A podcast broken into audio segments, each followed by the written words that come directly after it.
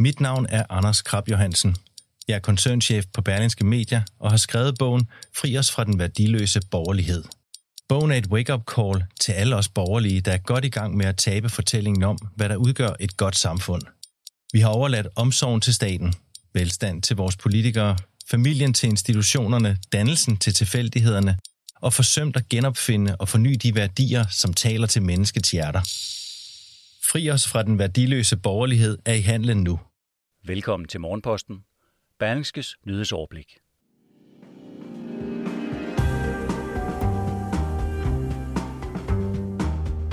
En smertefuld kønssygdom, mange troede var fortid, er nu igen på fremmarch.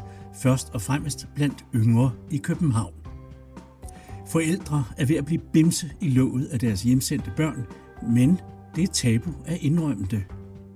Og så står magtfulde kvinder på spring til at ændre årets begivenheder i tyve toogtyve. Jeg hedder Jon Kaldan, og jeg har sammensat de næste ti minutters nyhedsoverblik for dig, der har hænderne fulde denne juleaftens morgen. Velkommen. Vi begynder med lidt coronastatistik. Det seneste døgn har næsten treoghalvfems tusind i Danmark fået deres tredje vaccinestik mod covid nitten. I alt er to komma syvogtredive millioner blevet genvaccineret. Det svarer til fire ud af ti af alle danskere. Over fire komma fem millioner har fået mindst to vaccinationsstik, og det er næsten otte ud af ti. Det er ifølge både Statens Serum Institut og flere lægelige eksperter grunden til, at der stadig er færre hospitalsindlæggelser, selvom smitten er langt mere omfattende end sidste år. Man vurderer, at den accelererende smittevækst er drevet af omikronvarianten, som første gang blev påvist i Danmark for knap en måned siden. Nu er varianten blevet dominerende, og særligt i hovedstadsområdet er der meget coronavirus i omløb. Og det er især blandt yngre, at der er meget smitte, skriver Serum Instituttet, der også fortæller, at der er set en stigning i antallet af hospitalsindlæggelser for de tyve til fyrre-årige. Gruppen af yngre voksne udgør nu en tredjedel af de indlagte på hospitalerne med covid. Man kan blive syg af meget andet end covid nitten virus, skal man huske. Og nedlukninger og restriktioner holder i hvert fald ikke kønssygdommen gonorré tilbage. Sidste år steg antallet af gonorré-tilfælde med godt fem procent i forhold til to tusind nitten ifølge Statens Serum Institut. Og selvom sex er både godt og sundt, som Sundhedsstyrelsens direktør Søren Brostrøm så populært har sagt det på et coronapressemøde, så tyder det på, at mange ikke husker at beskytte sig tilstrækkeligt. For tyve år siden var det ellers opfattelsen, at den ofte smertefulde kønssygdom nok var ved at forsvinde helt. Men i tyve tyve blev der altså fundet næsten tre tusind fem hundrede tilfælde gonorré. De allerfleste i København, de færreste på Bornholm. Det er oftest mænd i alderen i trediverne og kvinder i begyndelsen af tyverne, der smittes. Gonorré overføres gennem både oral sex og samleje, men det er kun halvdelen af kvinderne og hver tredje mand, der oplever symptomer. Men sygdommen kan i værste tilfælde medføre, at man ikke kan få børn, uanset om man mærker symptomer eller ej. Den eneste virksomme metode til at undgå risikoen for at få gonorré er at bruge kondom. De seneste års pandeminedlukninger med hjemsendte børn gør, at forældre mere end nogensinde før har behov for pauser fra børnene. Mange forældre har været ved at blive bimse af at være sammen med deres børn, og det kan flere opleve igen, nu hvor børn igen er hjemsendt, siger John Halse, der er psykolog og tidligere formand for Børns Vilkår. Forældre skal virkelig føle sig trygge ved dem, de taler til, før de tør sige, hold kæft, hvor jeg er træt af mine børn nogle gange. Det samme mener Heidi Agerkvist, der også er psykolog med speciale i børnefamilier, som du her kan høre i et uddrag fra Berlingske punktum d k. Det er et kæmpe tabu at have følelsen af, at man ikke orker sine børn.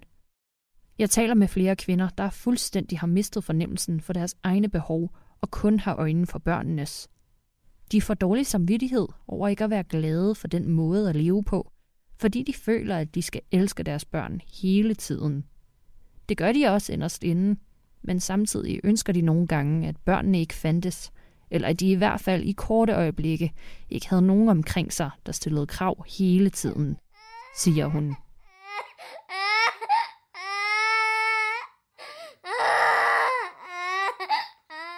Ifølge John Halse handler tabuet om, at forældrene selv har valgt at få børnene, og derfor føler de ikke, at de efterfølgende kan brokke sig over, hvor hårdt det er.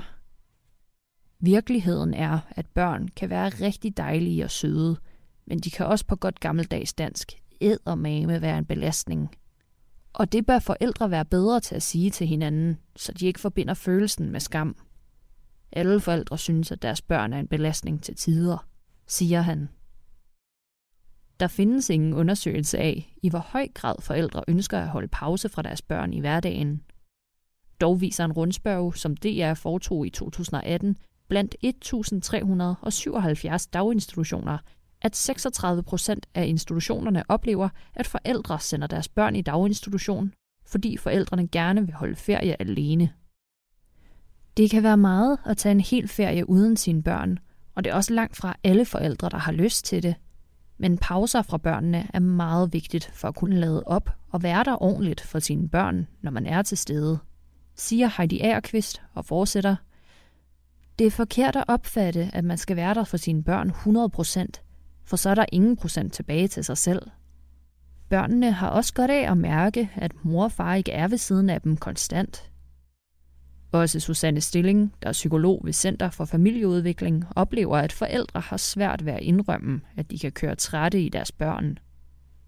Det er en klassiker at sige, at man skal huske at tage iltmasken på sig selv først, før man sætter dem på sine børn.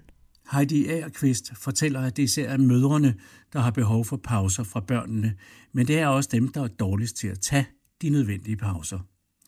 Du kan læse eller lytte resten af artiklen på berlingske punktum d k, hvor psykologerne giver et par gode tip til, hvordan du kan tanke op på egne batterier med god samvittighed.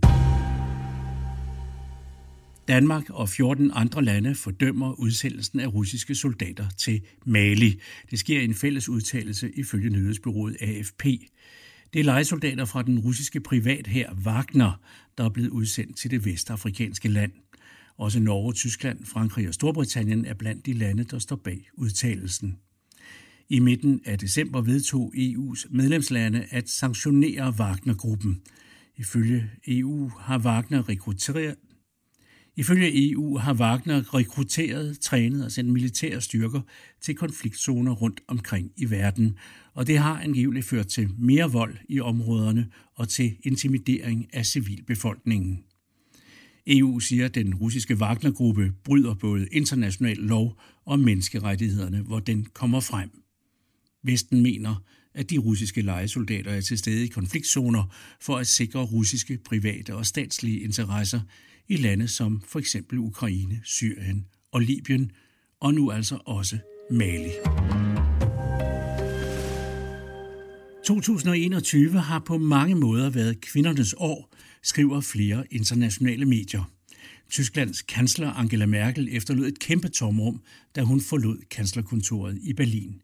New Zealands og Taiwans to kvindelige regeringsledere, Jacinda Ardern og Tsai Ing-wen, fik guldstjerner for deres håndtering af coronaepidemien. Og Svetlana Tsikhanovskaya indtog verdensscenen som demokratiets dødsforagtende forkæmper i Hviderusland. Og mens covid-epidemien skubber nye bølger hen over kloden, står det klart, at tyve toogtyve vil være pakket med komplicerede politiske problemer for alle lande.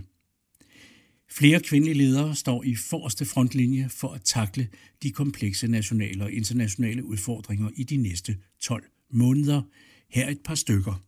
Blandt dem er Storbritanniens Liz Truss, minister for kvinder og ligeret, men i efteråret også udnævnt til ny britisk udenrigsminister. Og allerede nu nævnes den skarpe politiker som en mulig efterfølger for Boris Johnson som Storbritanniens næste premierminister. I Frankrig har den drevne centrum-højre-politiker Valérie Pécresse lavet ravage i optakten til det franske præsidentvalg. Hun er den første kvindelige leder af de Gaulle's gamle republikanske parti. Ingen tvivler på hendes evner, men heller ingen er helt sikre på, om Frankrig nu er moden til at få en kvinde som statsoverhoved. Hende kommer vi også til at høre mere til.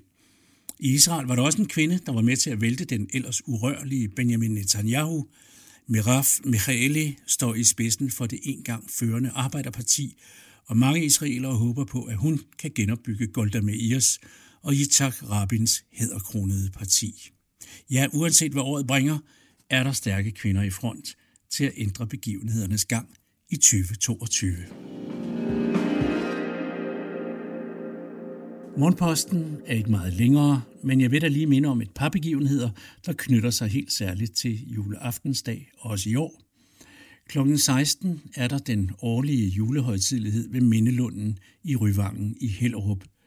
Tidligere udenrigsminister Per Stig Møller holder årets juletale, efter at hjemmeværnet har tændt lys og lagt blomster på gravene for de faldne frihedskæmpere.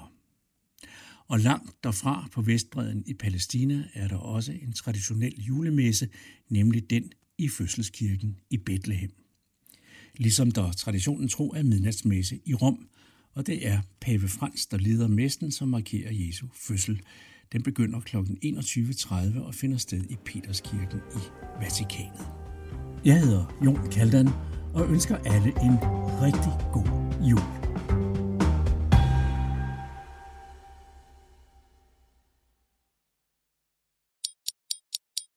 Mit navn er Anders Krab-Johansen.